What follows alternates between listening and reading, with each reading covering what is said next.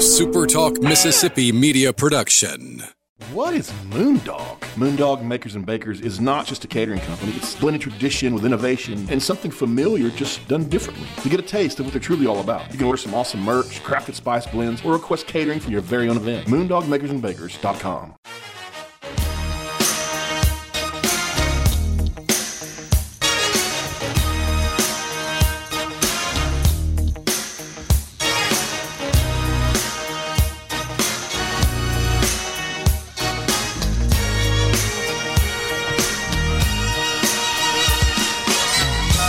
we go. Decision day for the NCAA tournament. We kind of know what the results are going to be already, at least as far as who's hosting and who's not. Maybe, maybe, maybe Mississippi State no longer a national seed, but we'll get to that here in a little bit. This is Sports Sunday, not Home Talk USA with Michael King, the Cajun contractor. What were we last week? I don't remember. It wasn't that. It was a different home show. So there's multiple home shows Multiple that we can could be. I'm not sure which one that was. Though. Okay. Well, at least the name Michael is right. We, we've got uh, there. There is one portion that is correct, but no, this is not Home Talk USA with Michael King, the Cajun contractor. Although here's a little home tip advice for you. Um, I have I've done a lot of clearing of trees and bushes along my back fence. Uh, It was just overgrown and hadn't been touched for years. And I've noticed that there's there's vines and weeds and all that stuff that comes back every spring and summer. I used to use uh, just a regular weed killer, and those same weeds end up coming back. It's a little bit more expensive. Get a brush killer. I, I know that you know it's not meant for just ground weeds and vines and stuff. Get your brush killer because once I've used it, gone. Is Just that the thing It's with perfect. like the rubber thing that spins really fast and cuts stuff? Or is that no, that's like no, an that's a that's a uh, a bush hog Ah. is what you're thinking of. No, Gotcha. th- it's a spray. It's a it's a, a poison. It's just stronger. It's more expensive, but it's stronger. And I've noticed that in the spots that I've used it, uh, it's not coming back. So there is your home gardening tip advice for the day. Uh, I am Michael Borky, not Michael King. He's Stephen Gagliano, and it is good to be with you. We've got a ton to get to. Obviously, uh, the SEC tournament is coming to an end today, but for Ole Miss and Mississippi State, it is over. So what what can we take away from the SEC tournament? Ole Miss pitched it extremely well. What does that mean? Anything at all? What? How do you evaluate this week? And then on the Mississippi State side of things, they got run ruled twice and went 0 2 for their early exit. Does that mean anything at all going into this weekend? We'll talk about that. Southern Miss, sadly, ha- had an opportunity to to be a host. They just had to beat Louisiana Tech and get to the CUSA championship and could not get it done. They were walked off twice yesterday, and uh, sadly, Southern Miss will be likely be on the road somewhere, but we'll find out later on. We'll also talk about the Bryson Phil Mickelson the match situation. We are now inside of 100 days until college football season. Aaron Rodgers is hanging out in Hawaii. And apparently, a buddy of his got punched in the face while he was there. I didn't know that. So, Stephen will have to tell us more about that later on. We've got some kickoff times announced and stuff like that. All kinds of stuff coming your way. But I want to start with this. Yesterday, I saw a lot of coach criticism. And honestly, I didn't like what I what I saw. And you're probably thinking, Borky, what kind of hypocrite are you? Because I know you sit up here every Sunday during football season criticizing coaches. I do. Spent a lot of time this baseball season talking uh, about one in particular. I remember after the Auburn game uh, for Ole Miss, not baseball, but Auburn and Ole Miss football in Oxford, where the Auburn kick returner clearly touched the ball, and Ole Miss recovered it in the end zone for a touchdown that probably wins them the game. But SEC officials are at best extremely incompetent, and Ole Miss ended up losing that game. But Stephen, you may remember this. I sat here this morning saying everybody's focused on that call. It doesn't matter if the game is coached better. It doesn't matter if you play Matt Corral the entire game or don't get conservative when you're up one score with five minutes left in the game instead of running three times up the middle with John Rhys Plumlee. I'm not afraid to criticize coaching when it is warranted. But two instances yesterday uh, that I saw that I actually I don't agree with the criticism. First of all, Ole Miss lost by one to Arkansas yesterday, but when this happened, it was a two to nothing game. Ole Miss had runners on first and second, nobody out, and a 3 2 count to Hayden Dunhurst. Ole Miss decides to send the two runners. Dunhurst swings at ball four. Definitely would have been ball four. He swings at it, and Ole Miss gets thrown out at third. And I saw the same thing that you always see. Oh, this is Bianco ball again, and what a terrible call, and ran yourself out of the game and stuff like that. In sports, it, it happens in every sport, but especially in baseball, just because the result was bad doesn't mean the decision was bad. Football is a little bit, I mean, football, a, a good call usually leads to a good result. Not always, but more often than baseball. Baseball is just this sport of, of chance and percentages and stuff like that. When you consider who was on first base and who was hitting, there is absolutely nothing wrong at all. Nothing wrong with Mike Bianco sending runners on first and second in a full count with nobody out because you have Tim Elko on first base. And I don't know if you guys knew this. He's playing on a torn ACL. He can't move very well. He moves better than I would move on a torn ACL, but he does not move very well. So getting him in motion in particular would eliminate the opportunity at a double play ball. So you would have a runner on third with one out if Dunhurst hits the ball on the ground.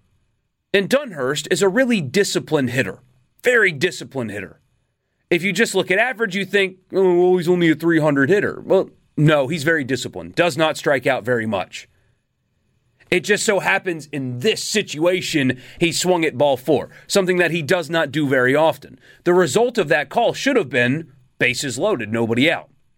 But Dunhurst swung at ball four. He's a disciplined hitter. He hits to contact. You put Elko in motion to avoid a double play absolutely fine with that decision. The result being bad doesn't mean the decision was bad.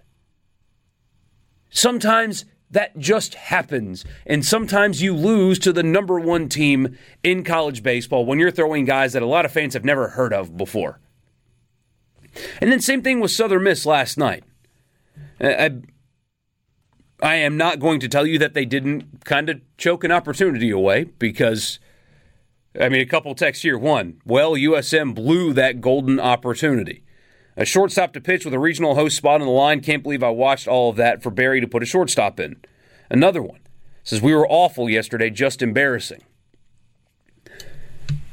I'm not going to tell you that your team did not blow it because they did. When you're up eight runs, you should win that game.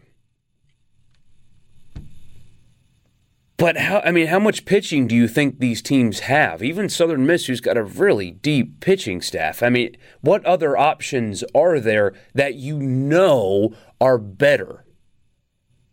At, at this point in tournament play, you're kind of down to nothing. Especially the way that they've been having to play games. They ended a game the other day at what, like 2 a.m. or 3 a.m. Had to turn around and play the next day. So, I mean, this is a very unique situation, and you only have so many pitchers. Right. And so I again, I don't shy away from criticizing coaches. I, I think in this situation, blaming Scott Berry for this, I, I think is wrong. I, I think your team, sadly, just they just lost in a heartbreaking way twice, two heartbreaking ways. It's awful. It sucks win one of those two games and you're possibly hosting a regional in Hattiesburg. But I, I just I don't think that Scott Berry pulled the wrong strings. I think his team just got beat by another really good team. And and it just it happens. It sucks. It's really hard. It's frustrating. But when you're at this point how many arms how many arms you got? How many better options are there? Ole Miss this week, the, the story of Ole Miss this week is the fact that you've got a bunch of guys that are unreliable that shockingly performed better than expectations. It's not as simple as, well, just put in a different guy. Well, there's a reason the different guy hasn't pitched yet this week. It's it's frustrating. It's hard. I, I know it really is. But I just I am not going to spend any time today um, criticizing Scott Berry. I just I, I don't think that is. Um, I don't think that's accurate, honestly. And Jeff, you see, Jeff, Jeff's got his head on right. He says, "I don't blame the pitching the second game yesterday. I blame the second baseman, who I feel really badly for." I hear you, man. I mean that that would have would have ended the game. And JP, I hear you. I mean, Southern, Southern Miss's bullpen did have less work than Louisiana Tech, but still the options are, are just very limited at that point. You know, I mean, the guy that Scott Berry could have gone to, like I said, there, there's a reason that he was available in this moment. It just it just didn't work. It just it just didn't work, and it sucks. It's hard. But if I'm Mississippi State or Ole Miss, who is likely getting Southern Miss as the two, I'm more mad than Southern Miss fans should be. I don't want to see them in my regional. Ooh. 601 879 4395 is the text line. We'll be right back. It is razor thin for Mississippi State. Worth noting that John Cohen's on the selection committee, although he will recuse himself when it involves Mississippi State. I wonder if that helps at all. I wonder if that helps at all. Mississippi State did get a nice break yesterday with uh, Stanford losing to Oregon State. Now, they did win that series, but they did lose yesterday, so that helps some. Looking at these regional projections right now, Arkansas is going to be the number one overall seed opposite Louisiana Tech. That's where Southern Miss would have been. Uh, but Louisiana Tech has a brutal regional. Florida State, LSU, and South Alabama, and there opposite Arkansas. Uh, Vanderbilt will be the number two overall seed opposite Eugene, Oregon. And the Presbyterian College Blue Hose get to see Kumar Rocker. So, best of luck to the uh, the Blue Hose of Presbyterian. Tennessee will be the number three overall seed according to Baseball America, opposite Florida. Texas will be the number four opposite East Carolina. TCU will be opposite Old Dominion, who, if you listened to the live stream on Friday, I told you that this was a possibility. Old Dominion is going to be hosting a regional as the home team who earned a host in Columbia, South Carolina, with the Gamecocks as the two seed.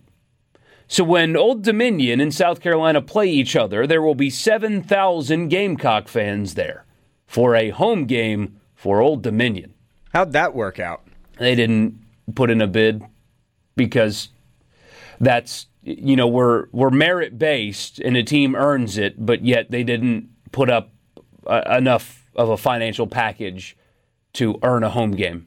Well, and if the so. whole point was to do these regional potential host sites ahead of time was really for COVID protocols and all that, and now most of those are out the window. So, I mean, I guess they can't retroactively do that, but that's not fair. They can do whatever they wanted. Right. I guess life isn't fair. They're, they're a... just choosing not to. I, I, think that's crap, though, honestly. Um, find a neutral site somewhere or, or something, then. Um, it's just insane. But South Carolina, even though they haven't earned it, are going to be hosting a regional in Columbia. So there's that. Uh, Arizona will be the six opposite Ole Miss, who will be blessed with Southern Miss as the two in their regional, according to Baseball America. North Carolina and Bryant. That's a tough one right there for Ole Miss. Notre Dame, uh, the seven opposite Texas Tech, which is interesting at, the 10. When you look at resumes, I don't know if Texas Tech has the 10th best resume but we will see. Mississippi State, according to Baseball America, holding on to that number eight seed opposite Stanford. Um, Got to look out for those two. I mean, I guess the selection is coming out today at some point, the regional hosts. Uh, Mississippi State and Texas Tech and Stanford, uh, they could go either way on any of those. and it would make sense and be justifiable.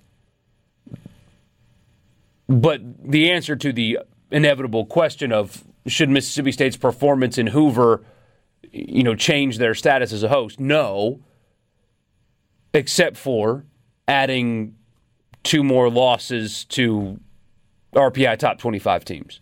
But no, they should not say, well, Mississippi State won 20 and 10 in conference, but man, they stunk in Hoover, so we got to knock them down. No, it should not be looked at like that. In D1, Arkansas the one. This is uh, as of yesterday. I think this is before though Southern Miss lost last night.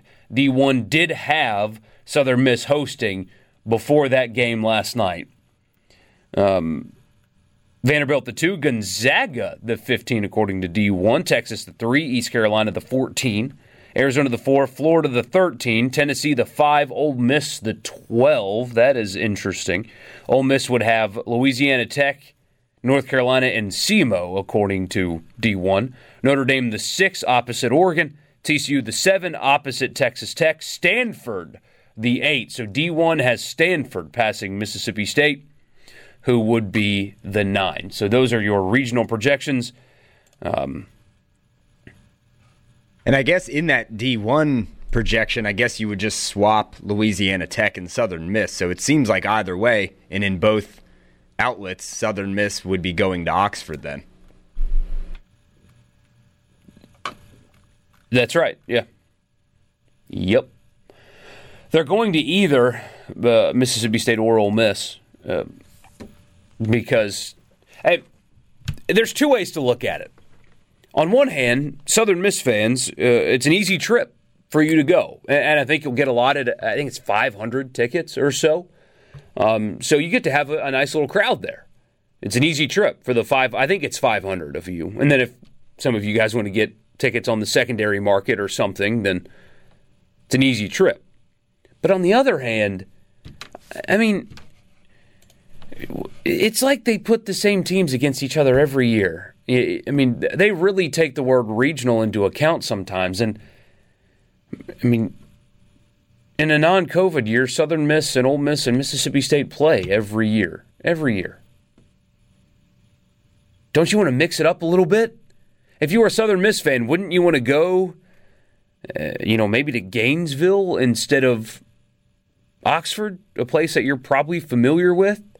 or Knoxville or South Bend or Fort Worth or you know a, a, a trip that you've never been on and a team that you've never played as opposed to you know getting on what is it 49 hitting Jackson taking 55 over to 6 and then to Oxford I mean it, aren't you guys bored with that by now I, I hate the way they do this Mississippi State and Florida State are probably going to play each other in the regional because we can't not put them together for some reason. Mix it up a little bit. That's all I'm asking for.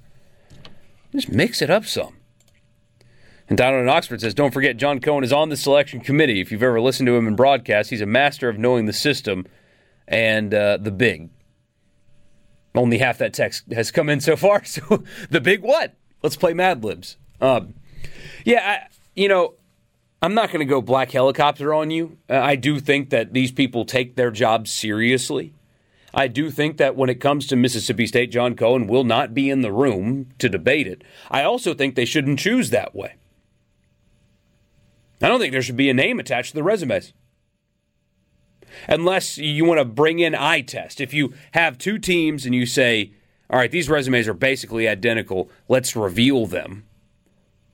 They shouldn't pick with the big Mississippi State logo and the big Ole Miss logo and Vanderbilt and whatever, they should have they should make these selections blind unless they are virtually equal and then you bring in the eye test factor. Because while all these people take their job very seriously I think there's absolutely no shot they've watched all these teams. No shot. The football committee hasn't watched all the games that matter. And there's I don't know if you noticed a lot fewer of them only 12 weekends of games they should do it completely blind.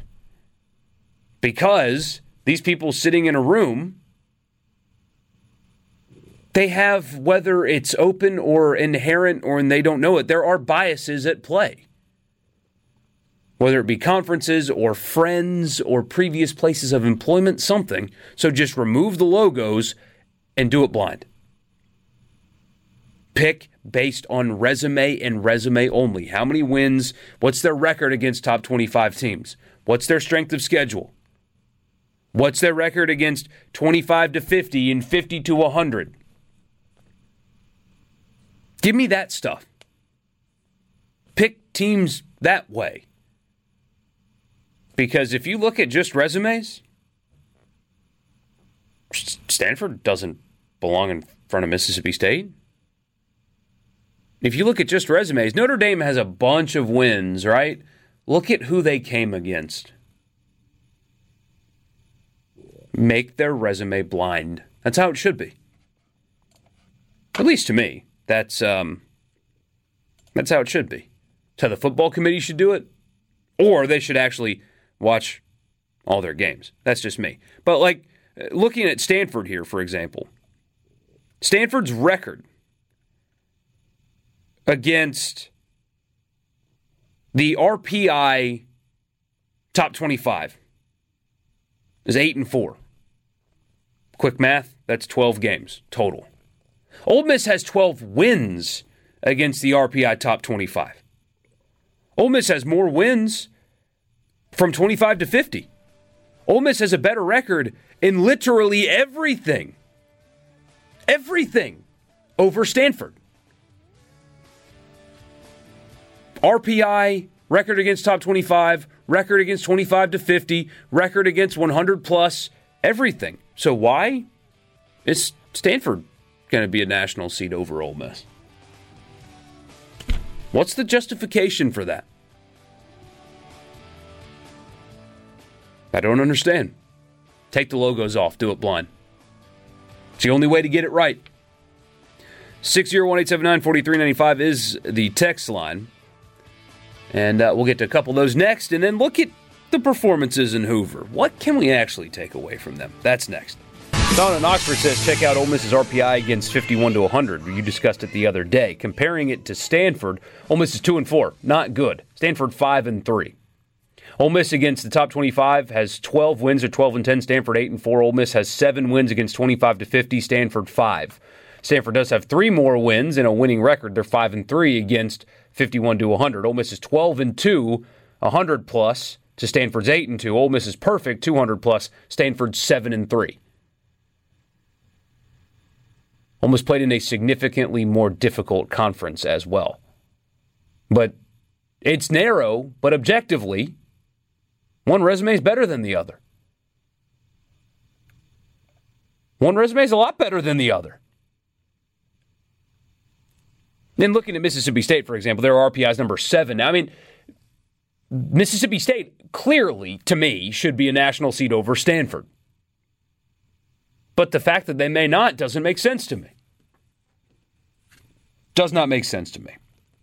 But that would be anyway. an eye test and kind of a recency bias thing if Stanford were to jump Mississippi State. Because all season long, Mississippi State looked like a national seed, and they still should be. But if you only look at the Missouri series and then what happened in the SEC tournament, then that's where the committee would probably yeah. try to have Stanford jump them. And there's something to that. So Mississippi State against the top 25 is 8 and 10. They have not been good against the best teams they've played this year. They were good at, in week one in Arlington, and they beat Ole Miss at home. Otherwise, Vanderbilt, Arkansas, Florida, Tennessee in the SEC tournament, not good uh, for Mississippi State at all. But uh, 25 to 50, they're 5 and 1. 51 to 100, they're 9 and 1. 100 plus, they're 9 and 3 or 10 and 3, and they're undefeated against 200 plus. Mississippi State's resume line is better than Stanford's. It's better than Stanford's. But Stanford might get the national seed because because they're in California. I, mean, that's not a concept that is foreign uh, to this the baseball selection committee. There, people that know more than I do have put out there over the years that they try to spread hosts around if they can justify it. So if Stanford does, in fact, get one over Mississippi State, and we'll find out in a few hours, and maybe this whole conversation is useless, but if Stanford does get one over Mississippi State, looking at their resumes side by side, there's only one reason I can come up with. Because they decided they're close enough, and one of them is in California, and we don't have many regionals out there. They've done it before. Uh, they could possibly possibly do it again. JP, here you go. He says, uh, I hear you there, Borky. They didn't lose a Pac 12 series, apparently. That's the only metric that matters for Stanford. The committee should not consider series wins and losses, in my opinion. And I, I don't think they have in the past. It should be your number of wins and number of losses and who they came against. Th- that's just me. I keep saying that this morning. I've got to stop. What a bad crush that I've just developed. That's just me. Um, but I don't think they should look at it that way. Because if you play a schedule like Notre Dame's, well, yeah, you're going to rack up series wins. Of course you are. Now, flip Notre Dame and Arkansas's schedules and tell me how many series wins Notre Dame racks up then, you know? That's not something I'd look at. And uh, JP says for the USM fan who said, I'd rather be a two seed than host and be matched up with Fayetteville. I'm really happy for you and Coach Berry this morning. I'm done. uh, JP, you're exactly right, man. You are exactly right. I, I mean, you would 1,000 times over rather host. Always, always, always. Uh, for your program, for your city. And, I mean, you're going to have to beat a great team in the Supers no matter what, whether it be Arkansas or uh, anybody else here. They're all good getting to a super regional, you're you're gonna play a great team. So you'd much rather host. You're exa- you're right, JP. I mean that that line of thinking I don't understand. Especially after a year with limited capacity for part of yeah. it, limited capacity for football. You want that, like you said, for your city, especially. And on top of that, if Southern Miss now will not be hosting a regional, they have to go to freaking Oxford to face Doug Nikhazy probably in game two. I mean, what would you rather have? Would you rather have a regional at home with a better chance at getting through it or not have to see Arkansas in the next week? But you're if you win game one, you'll have to see Doug Nikhazy, who shut down SEC lineups all year, in game two and not get to a super at all. Well, I mean, your best chance at getting to Omaha, which is the ultimate goal, is to first get to a super regional. What's the easiest way to do that? Host. I've uh, actually I've never seen that. with that, I hope that's just uh, like one guy you hang out with, JP. But anyway, speaking of that, Mississippi State going into this postseason not playing well, not playing well at all. And I talked about this some on Friday. I, I was able to because Mississippi State was already out, but it, I guess it depends on if you're an optimist or a pessimist or the truth lying somewhere in the middle. An optimist will tell you that while the Missouri series was awful, Mississippi State turned around and looked their best a week later against Alabama. They pitched it well. They didn't have an error, which is a huge deal for that team. And then they go to Hoover, and let's just say they didn't put their best foot forward in game one in Hoover. Is that fair to say? I think so. They, they didn't put their best foot forward in game That's one. That's putting it nicely. But in game two, MacLeod, Bednar, and Sims all pitched and they got run ruled. Those are your two weekend guys and your best bullpen arm, and they still got run ruled. So, two of the last three weeks of the season, teams played like crap, looked disinterested. How much of that really matters here?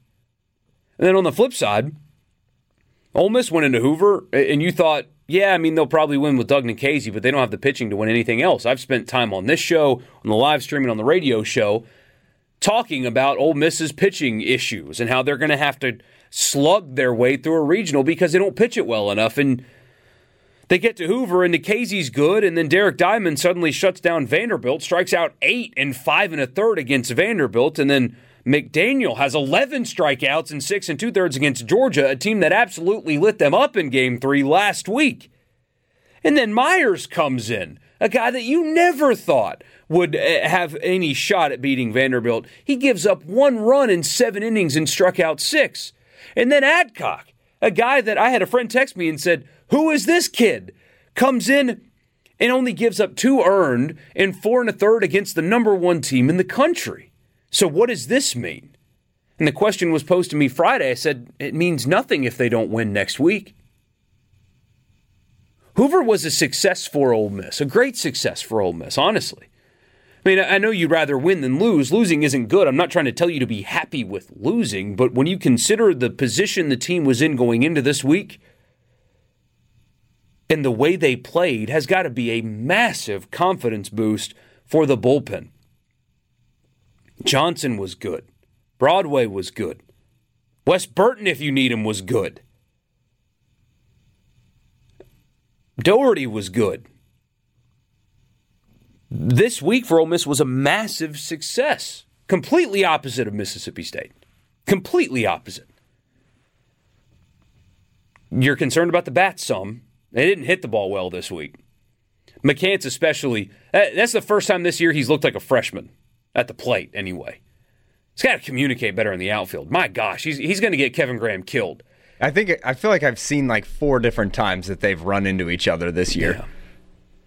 Yeah. Um, he he looked like a freshman because he is, by the way. I mean, he looked like a freshman for the first time this week. But uh, maybe getting back home will settle him in, and, and they'll hit the ball a little bit better. But Hoover was a massive su- success for this team. Huge, got to be a, ma- a, a an incredible confidence boost. But when the question was asked Friday, all the fans that were critical of Mike Bianco and worried about this team, does does this shut that all up? And no. Not if they don't perform next week. Tell me what happens in the regional. Because if they don't win the regional, nothing that just happened matters at all. Right. A couple of years ago, when they won the SEC tournament, that didn't absolve Mike Bianco of any blame when they lost, you know, in the regional. Uh, you yeah. know, it doesn't matter. No. Again, you go there, and if you win, that's great, and it's a title that you can celebrate. But if you don't roll it over into actual postseason success, then you're right. It means nothing. But if given the option, you would much rather play the way the Rebels did this week. Pitching was a huge issue. They looked great, and we'll see if they can carry that over. And you got to give credit where it's due.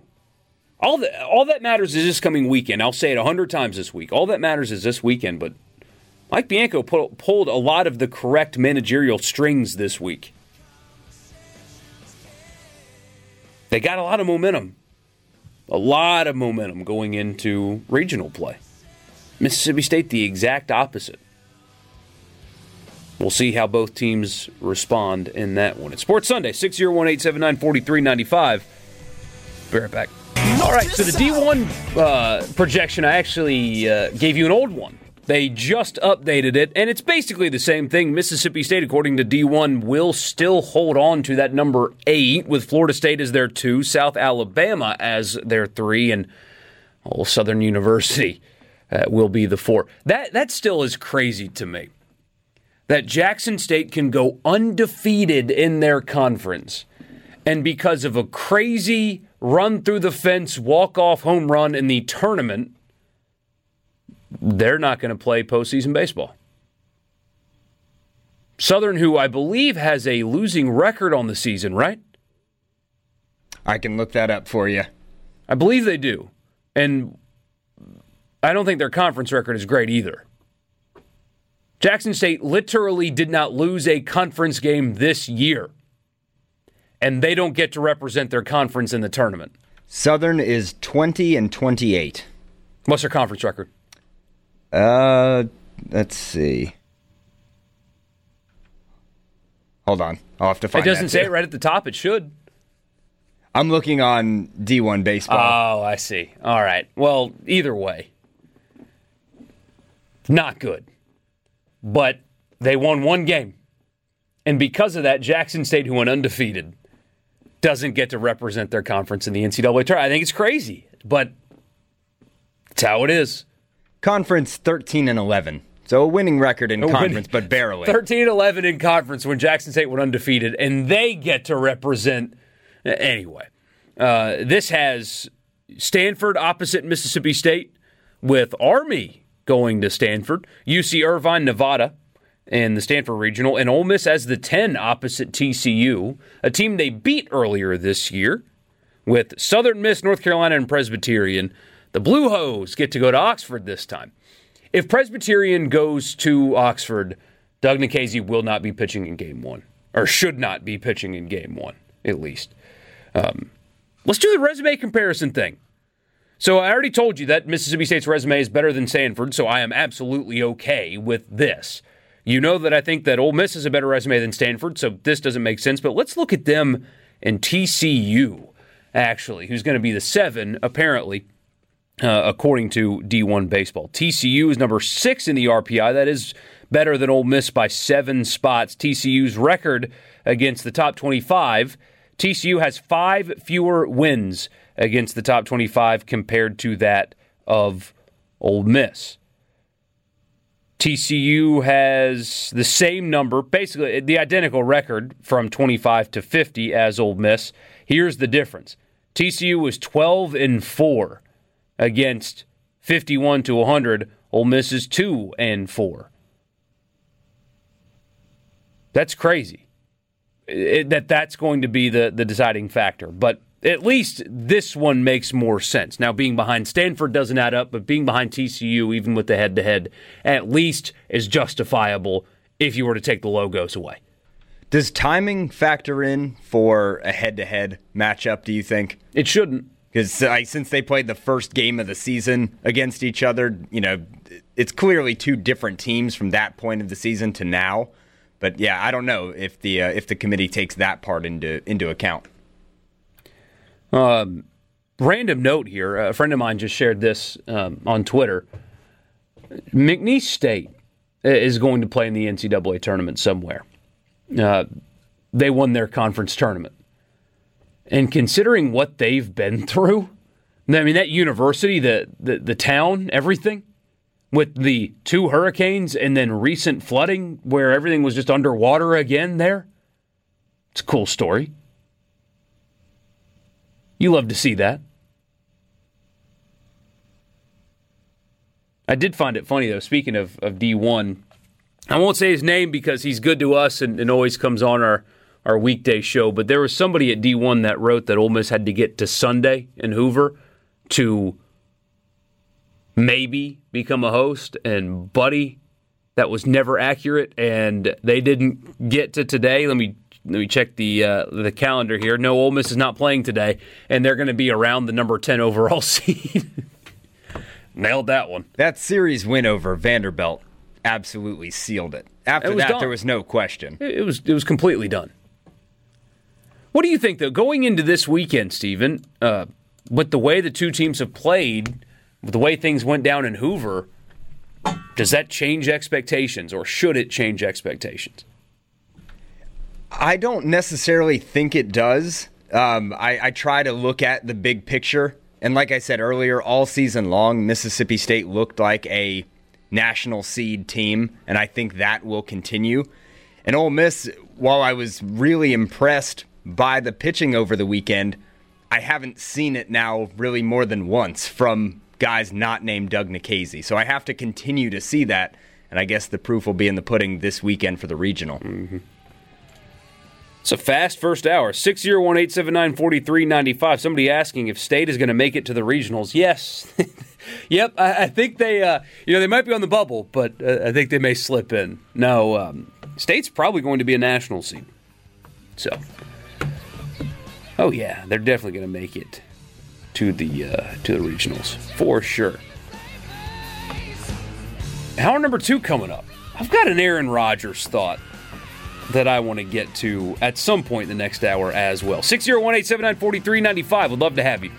Yeah, I didn't realize a lot of people have the day off tomorrow, but uh, not us, not here. No, it's uh, Selection Monday. The field of 64 will be filled out in total tomorrow.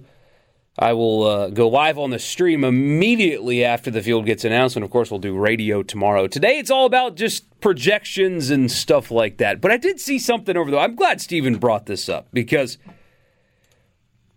I defended Aaron Rodgers at the initial trade request. I did. I still agree with his desire to go somewhere else. He got to see Tom Brady uh, in a going towards a breakup in New England. Go somewhere where he has more say in the personnel matters, and then he won a Super Bowl. We got to witness that with his own two eyes, and he's in Green Bay, and they're not even giving him a heads up that they're going to draft his replacement a year before he wins an MVP. They have not drafted him a first round wide receiver they haven't. They they give him and have provided him no help. And before he's on the end of his prime, they draft his replacement, who's not ready to play quarterback in the NFL. So I get it. Even their GM said that recently. Yeah. He said he's got a long way to go, which is not what Aaron Rodgers would want to hear. You know, if you took a guy that was Trevor Lawrence and he was this generational talent that they couldn't pass up, whatever. But if you trade up to pick a guy that after his rookie season you say he's not even close, then that just had to make him even more angry. Yeah. So I get all that. It all it makes sense. I would do the same thing if I were him. But this whole situation with being in Hawaii with his fiance who doesn't like football and like has never been to a game, I mean th- that whole weird deal breaking up with Danica Patrick, and then suddenly he's engaged to this person that nobody knew that he was affiliated with. And during OTAs, he looks like he's lost 30 pounds, and he's hanging out in Hawaii with uh, hair down to his shoulders, just kind of taunting his teammates. And now, I know at the end of the day, it's a job, right? That's what pro football is. It's a job. But as a quarterback, especially as a quarterback, but it's not your teammates' fault that you don't like the front office. It's not your teammates' fault that the organization drafted Jordan Love. And while they're working, they're in Wisconsin and they're putting work in, even though there's been this sideshow involving you and trade requests and all that. You're hanging out on Jeopardy and you're going to Hawaii when everybody else on your team is working. Holdouts aren't uncommon. Guys do it. I support, at least to some degree, the power that the players have to get better contracts and stuff. I would do the same thing if I had leverage. He's got some leverage. So that's fine. But acting like this, hanging out in Hawaii with my, Miles Teller, who's a decent enough actor, and getting him punched in the face and having all of that play out on social media like some millennial who works in marketing for a company you've never heard of?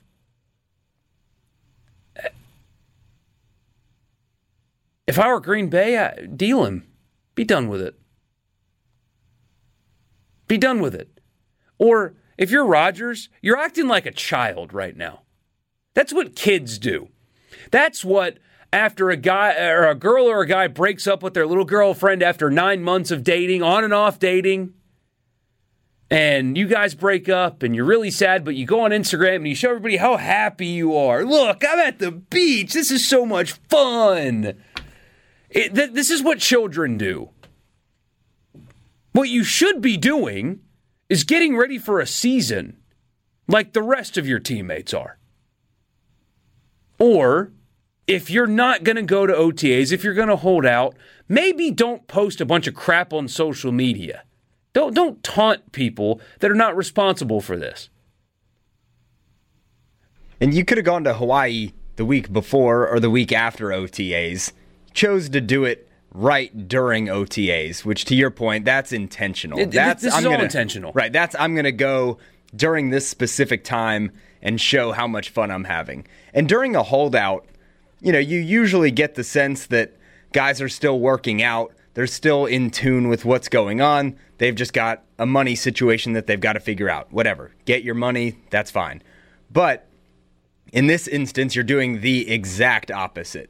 He, like you said, it looks like he lost 20 to 30 pounds and he's hanging out in Hawaii. No part of that says, I'm ready to play football. And if you're a team that wants to trade for him, obviously you're still going to because he's Aaron Rodgers. yeah, I, I, mean, if the Saints wanted to trade for him tomorrow, I'd jump up and down and right. scream. But but it doesn't. I don't know. There's no guarantee that when he gets to whatever that new franchise is, that he's going to love your GM or love the way that you guys operate. So when you see him acting like this, you know that's that's always a possibility with him. And he's yeah. such an odd guy to try to read that this just adds another layer to that.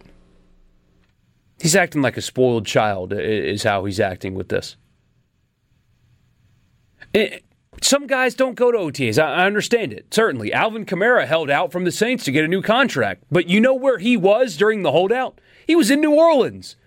The day he signed his deal, he was on the practice field, ready to go. And apparently he had been working out in part with some input from team trainers. Like he was there, they were just negotiating, and the second that was done, he was on the practice field, ready to go. Jameis Winston. Jameis Winston right now is in California working out with some of his receivers. Well, I guess they, have started OTAs recently, but the week leading up to OTAs, he was working. You know Brady's working. You you know Brady is somewhere working. It's what he does. And he had off-season knee surgery, and he's still working. You know he's working. Dak Prescott's in Dallas right now. Doesn't Dak does not have to be at OTAs right now. He's coming off surgery. He's the starter. But what is he doing? He's working.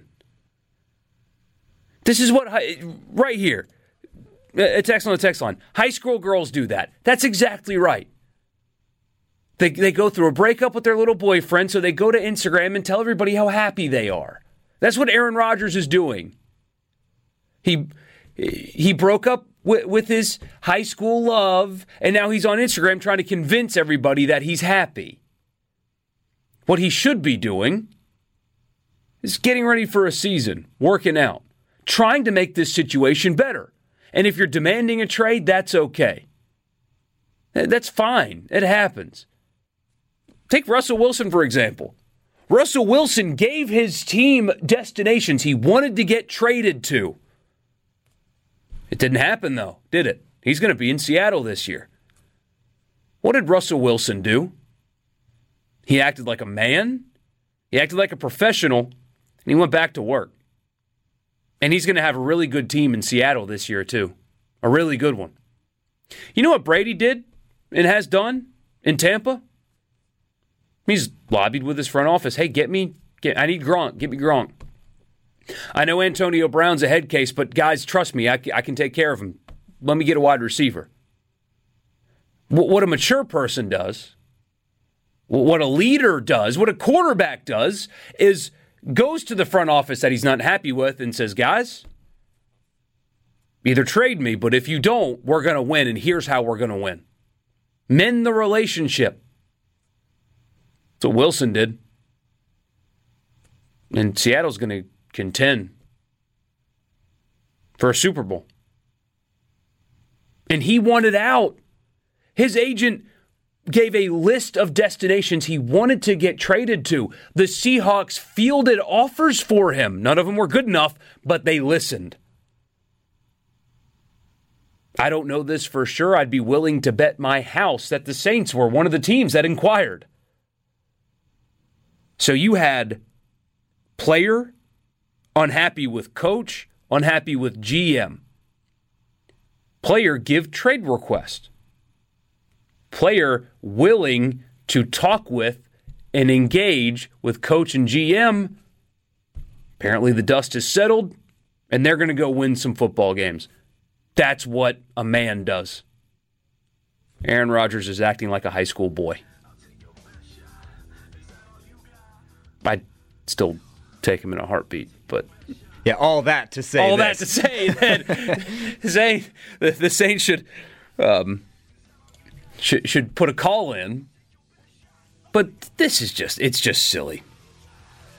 MP, your attention hound. That's what he is.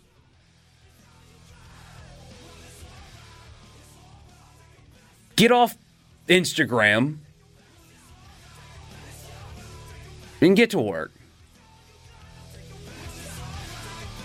Because maybe your team is unhappy with you too. Maybe that's why they drafted Jordan Love. Maybe you're part of the issue. I don't know. Sports Sunday, 601 879 4395. We'll be right back.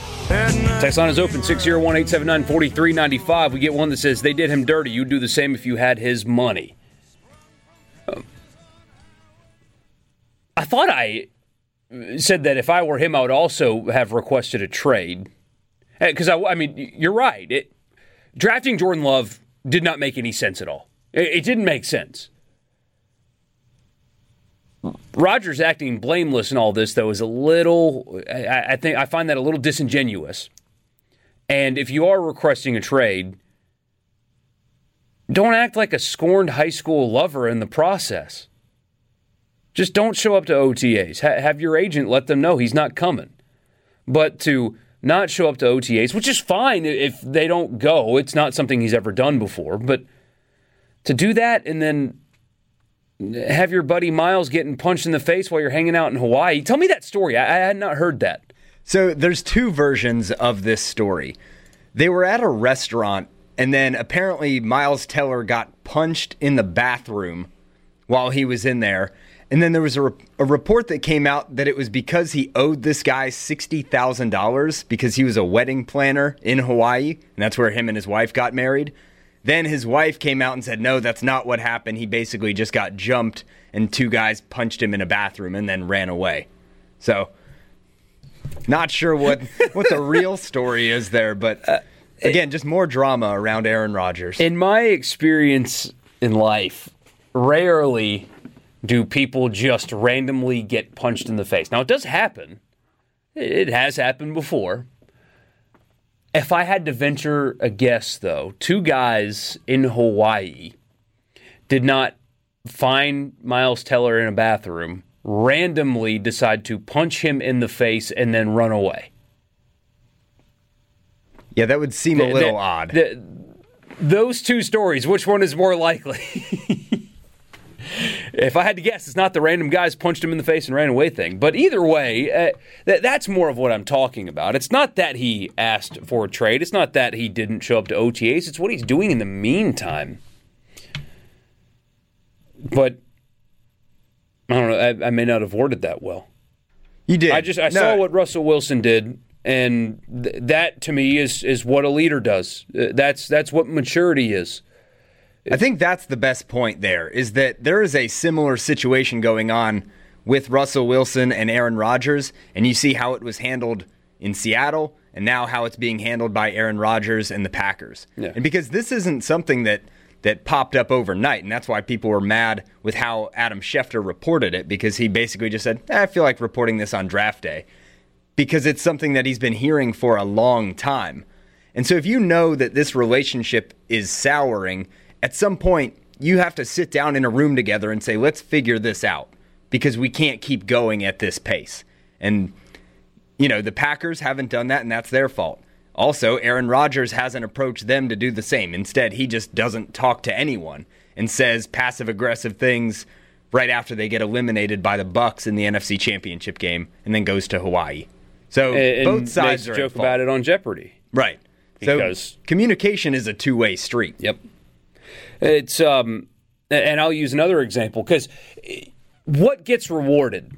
What what gets rewarded in life? What, when you're pitching a fit and carrying on and yelling and screaming, does that get rewarded? Or, or when you approach somebody with any kind of care, which one gets rewarded? I'll use another example. Um, it'll be an NBA example, so call me a commie. Um, New Orleans went through a regime change. Um, they ownership basically fired everyone in the front office and completely started over after they couldn't get it done uh, with Anthony Davis. But the new general manager and, and president of the team tried to convince Anthony Davis to stay. He didn't want to do that. He went through the whole public trade request with Rich Paul and minutes restrictions and not playing and really kind of acting like a clown through it all.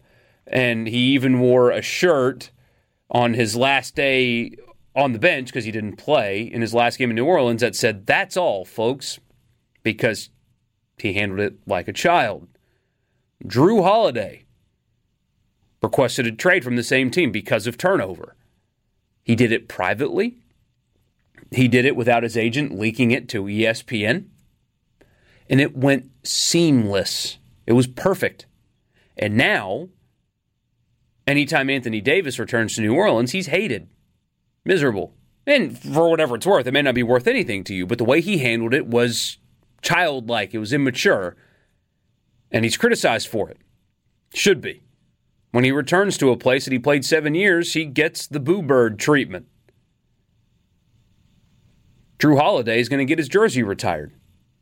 They did the same thing. They did the same. They both requested a trade from the same place, basically at the same time. One of them did it publicly, wouldn't play, acted like a child. The other one handled it like a man, did it privately, got sent to a contender, and he will be beloved by the city forever. He got what he wanted. It was handled faster. It was handled under the table. He got what he wanted. He wants to go win a title because he's older. That's why he wanted out. It, his timeline was different. He's older. He wants to go win. So he does it privately. Doesn't disrupt a team, doesn't ruin a season. Handled it like a man. Same issue, same result, different feeling because of how one approached it versus the other. And I think you're exactly right. Rodgers in Buffalo is a Super, Super Bowl contender. Rodgers basically anywhere is a Super Bowl contender. He's a hell of a player. I mean, like I said, with all this stuff, all the criticism I've got for him, I would want him in New Orleans tomorrow. Whatever he's done in Hawaii, send him on down to the Big Easy and get him a house in Uptown, and he and Shailene Woodley or whatever can uh, do whatever they like to do in their spare time just in New Orleans because he turns the Saints into a Super Bowl contender next year. Am I crazy for for thinking that Baker Mayfield is a better fit with the Browns and I wouldn't necessarily trade for Aaron Rodgers? Am I an idiot for saying that or am I just a loyal fan? Um you're probably crazy. Okay. I accept that. But here's the thing about Cleveland, though. If they're if they're going to trade for Rodgers, what are you giving up? If it's just draft picks, okay, oh okay. But I don't know if I'd disrupt that roster. That's that's my thought. I think this group gels really well together. I think they've got a chemistry brewing that has a chance to really lead to something. And I think if you blow that up to go get a quarterback who, again, just won an MVP, but is on the you know backside of his career. You know, do you risk it to do that? And to me, the answer would be no. But the Saints are in a much different place. You have a guy that could throw 50 touchdowns, he could throw 50 interceptions. You don't know what side of the bed he's going to wake up on. So the Saints, it definitely makes sense to do. JP says if you're LeBron James, you get rewarded for that behavior in life. Uh, he has but I, I, I think, I mean, when you look at production, LeBron has produced, I mean, at a level that is hard to fathom. He's 17 years into his career, and look at the kind of stuff he's doing on a nightly basis. It's unbelievable as a player. But he's not going to be looked at, at least in the short term, in admiration and I, I, hate the Jordan comparisons. I'm not going to do which one's better, but remember when Michael Jordan, Michael Jordan still to this day is the best selling shoe in basketball. How old is he? 54? 50, yeah. I was going to say early He's in his 50s. 50s. He still sells the, be- the, the highest percentage of shoe, shale, shoe sales come from Jordan. Oh, he's 58. He's 58 years old. He sells more shoes than anybody else still in basketball. The university loved beloved. Even Brady, who's got his share of haters, it's not like what you see with LeBron. LeBron is more polarizing and hated. And a lot of that, I'm not talking about politics. A lot of that has to do with the one year contracts in Cleveland. You better win right now this year or else I'm gone. See ya. The super team he formed in Miami with the decision I'm taking my talents to South Beach. Just going to Los Angeles and getting a coach fired and just shipping off young players who have not been given a chance to develop just because it's what he likes to do. That kind of stuff is not going to be looked at favorably, and that has led to a lot of discontent. He's as great of a player as any player that's ever existed in the NBA. And if you don't believe me, look at the numbers, especially in clutch time. He's the best clutch player maybe in history from percentages. Shots taken, shots made with the game on the line, under two minutes left. Nobody's been better than LeBron.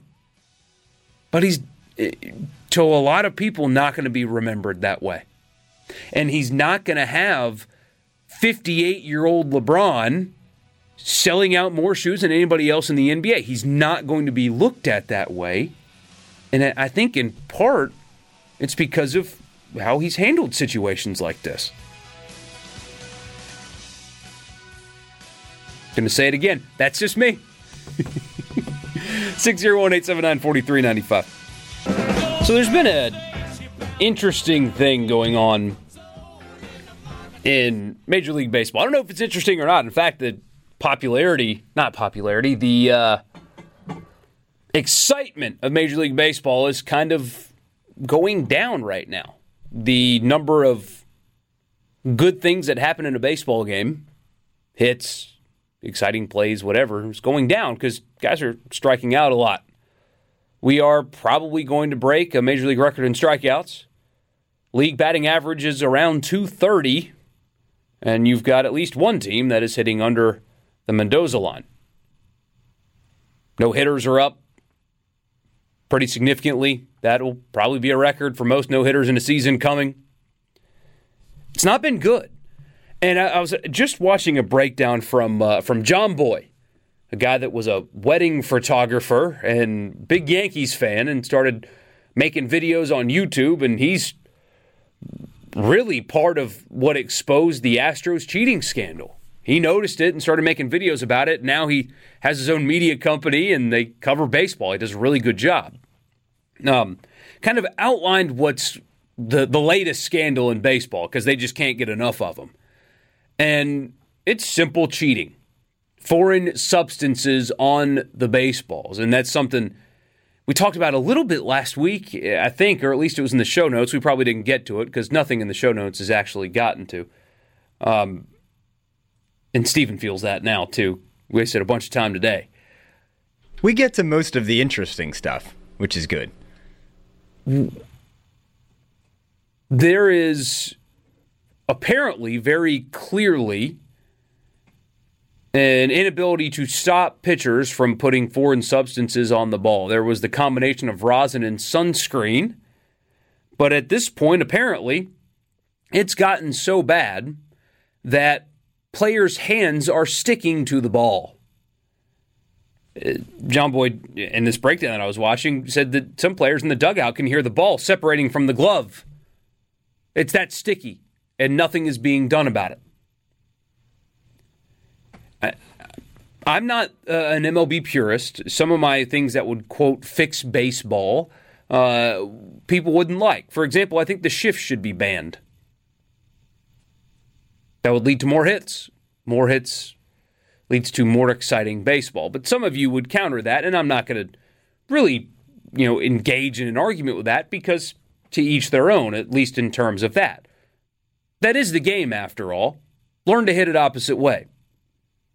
That's just part of the game. That's not cheating. That's like in football, putting nine men in the box against a team that can't throw.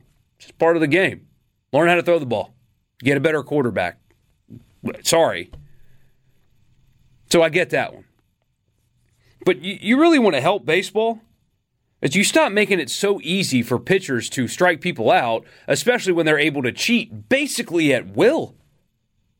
It's hard enough to hit a 100 mile an hour fastball or a slider that's coming at you at 92. There's no need to allow pitchers that advantage to make it even easier to strike these guys out. hitting a baseball is one of the hardest things to do in all of sports. So don't make it easier for the pitchers to make baseball more yeah. boring. I mean, he he had multiple examples. Um, current player saying, "Yeah, shoot, I've done it. I do the sunscreen rosin thing." I mean, those are two substances that are technically not illegal, but when you combine them, it technically is. But how can you prove that you're combining it? I'd put sunscreen on my arms because I don't want to get sunburn. Then I'll slap some rosin on my hand and then touch my arm, and boom, I can pitch with a higher spin rate. But apparently, that, I mean, that's old news. It's it's easier now. It's stickier stuff. And you're starting to see pitches that are impossible to hit and impossible to throw without something on their hands or, or glove. The enforcement of this, I mean, I think is probably pretty simple, right? They decided after the Astro scandal to have somebody in the dugouts, right, to make sure that teams aren't relaying signals via closed circuited camera feed. Have somebody in the dugout that every time the pitcher goes to the mound, touches his hands and glove. Show me your hands. Just before you go out, show me your hands. That's all. I guess that's something like sunscreen, though. You know, it's on the back of my neck or whatever. It's on my arm. Yeah. You can't. apparently, that you know that's one of those things that you probably just can't avoid, and that's okay. But the stuff where the ball, where uh, one player said he was in the on deck circle and there was a foul ball hit, and he picked up the ball and it stuck to his hand. The, any t- when you're using like a glue or anything, that's when it's gone way too far. Yeah. So have somebody, and the pitcher has to put his glove next to this person. So eh, to avoid checking the glove every inning, just have this quality control person. You have sideline officials in football. This isn't that foreign of a concept. Just somebody in the dugout that's a representative of Major League Baseball. They can afford it. That sits there, and the pitcher comes in and puts his glove and a cubby next to this guy. And before he goes out of the dugout to take the mound, show me your hands. If that's what has to be done, that's what has to be done. Because the fact that they are so easily getting away with baseballs that are sticking to guys' hands when it's hit foul, no wonder the Mariners are below the Mendoza line. No wonder the league average is 230. No wonder the, there's so many no hitters. The Tampa Bay Rays have struck out 565 times in 53 games. That's insane. So of the 27 outs, they average 10 of those are strikeouts per game. Yeah. That's what is that? 40%? Uh Wow, you hit me with a percentage. I couldn't do that in my head that quickly. But uh, yeah, I know it's like an average of 10, almost 11 strikeouts a game. Who wants to see that? No one. Who wants to see that? And they're a good team. They're a really good team, aren't they? Like first or second in their division. Yeah, better than better than people thought they were going to be. After they kind of sold off some pieces after making it to the to the World Series last year. And yeah, they're in first place in the AL East and they strike out, give or take, 40% of the time. Yeah, no one wants to watch a good team be bad, if that makes sense. If your good teams are bad, then, you know, why are people going to tune in? No one goes to those games anyway in Tampa, but if you're going to watch it on TV, there's no reason to.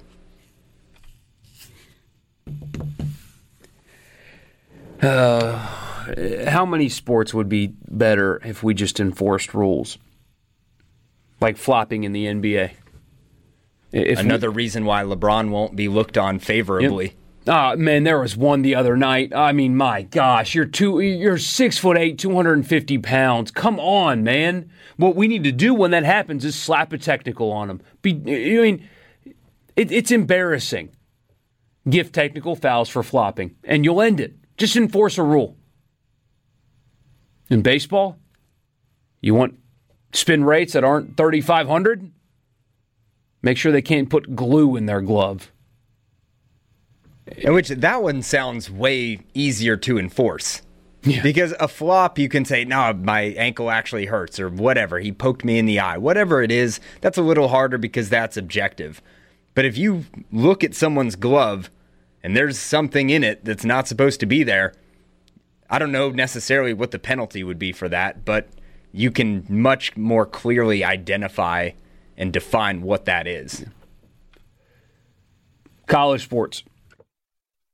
You guys know my stance on that. If they just enforced the rules, playing field would be at least a little bit more level. Wake Forest could maybe get a kid from North Carolina instead of Alabama going up in there and taking him. In part because Wake Forest doesn't have the um, willingness of wealthy people to do what needs to be done to get really good players from other places. All we got to do is enforce rules. Sports would be better if we did. That's why I don't like the argument that name, image, and likeness is going to create, you know, this kind of free agency style of recruiting in college football. It already exists.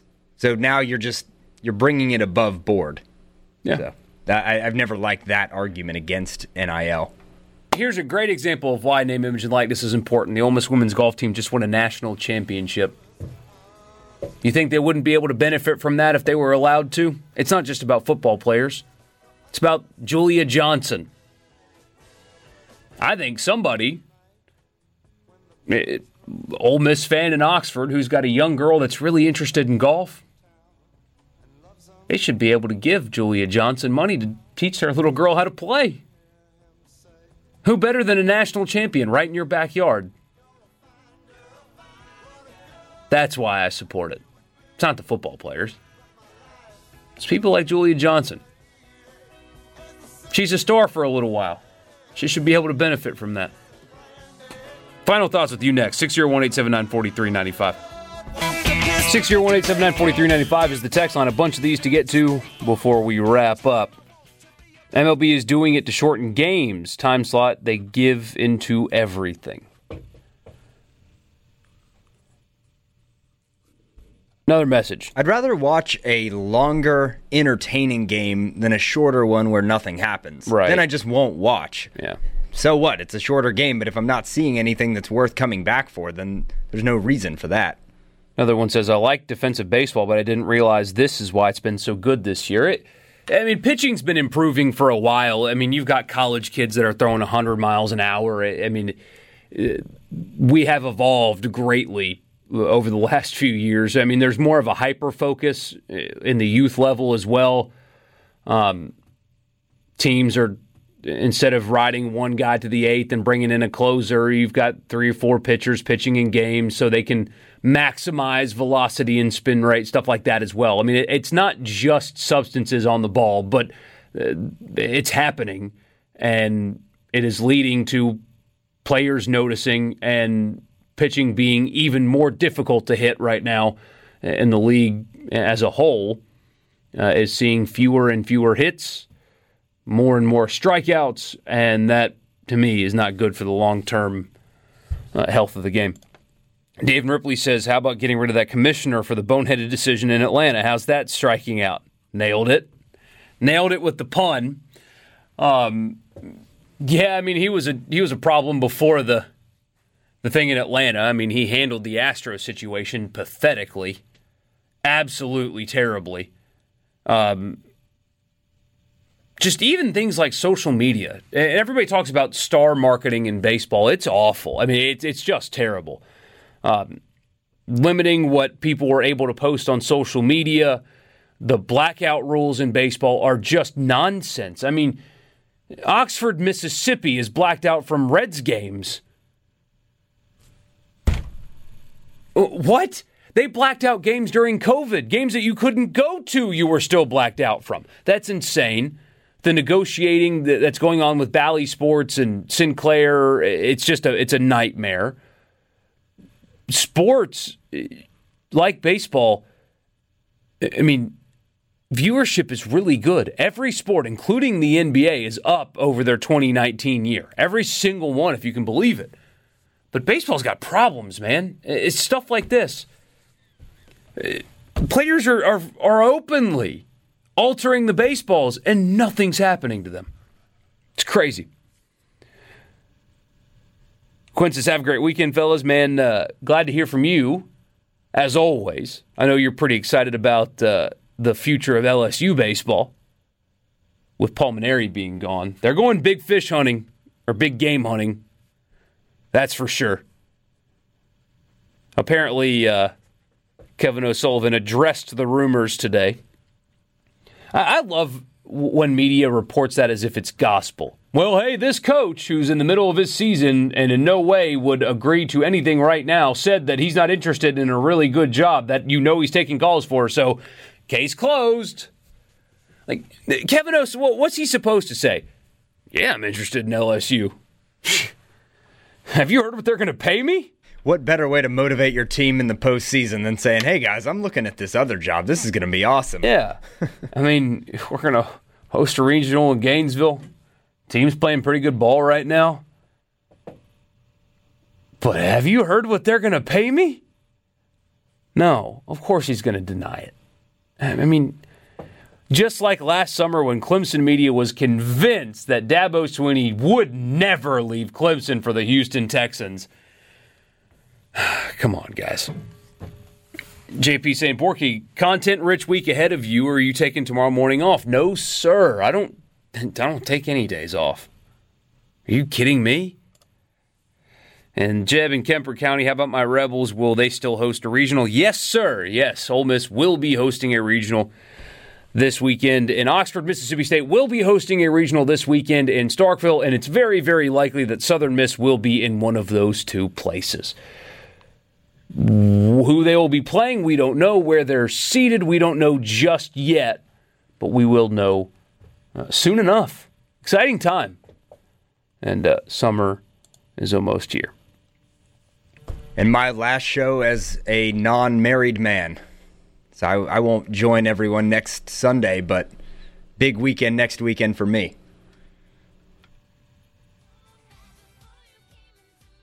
Seems getting married.